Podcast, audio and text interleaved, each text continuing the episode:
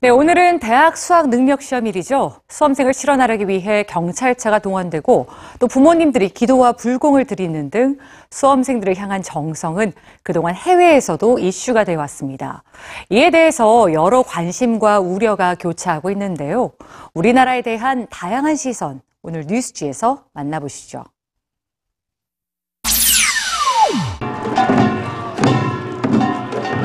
후배들의 열렬한 응원이 펼쳐지는 등굣길.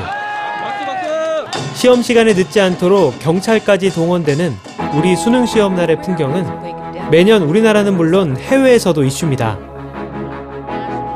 교회나 성당, 사찰 등에서 학부모들이 올리는 합격 기원 기도 역시 외국에서는 낯선 풍경인데요. 이렇게 입시 경쟁이 치열하다 보니 시험의 난이도나 학교 생활도 화제가 됩니다. 특히 난이도 높은 문제들은 다른 나라 학생들의 도전 욕구를 불러일으키죠. I did great on my SATs. I have two degrees from Stanford University. I did very well on my standardized tests. I graduated from UC Berkeley in 2015. I'm interested to see how much harder it is. 이들은 한국의 수능 문제를 풀어본 후 난이도에 놀라며 무엇을 위한 시험인지 물었습니다. In Korea, like where you go to college, that's your whole life goal. They're set up to fail. Like, look at these questions. These aren't like, you're never gonna have to talk like this. It's so highly specialized. 영국에서는 웨일즈 출신의 고등학생 3명이 직접 한국에 와서 고등학교 생활을 체험한 다큐멘터리가 방송되기도 했죠. 아침 일찍부터 밤 늦게까지 집과 학교, 학원 등을 오가며 한국 학생들의 일상에 적응해가는 모습에서 대견함보다는 우리의 씁쓸한 자화상을 마주한 것 같은 기분이 듭니다.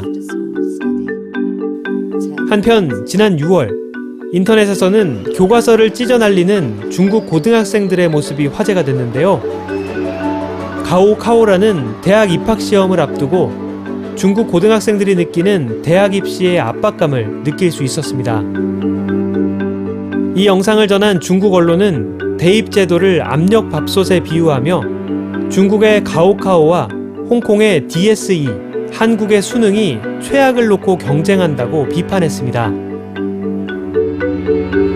우리나라의 국내 총 생산 대비 교육 투자 비중은 5.9%로 OECD 국가 중 8위입니다.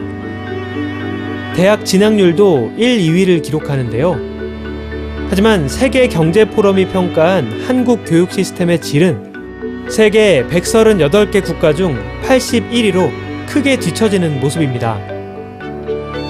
상반된 수치가 보여주는 한국 교육의 현실. 언제쯤 달라질 수 있을까요?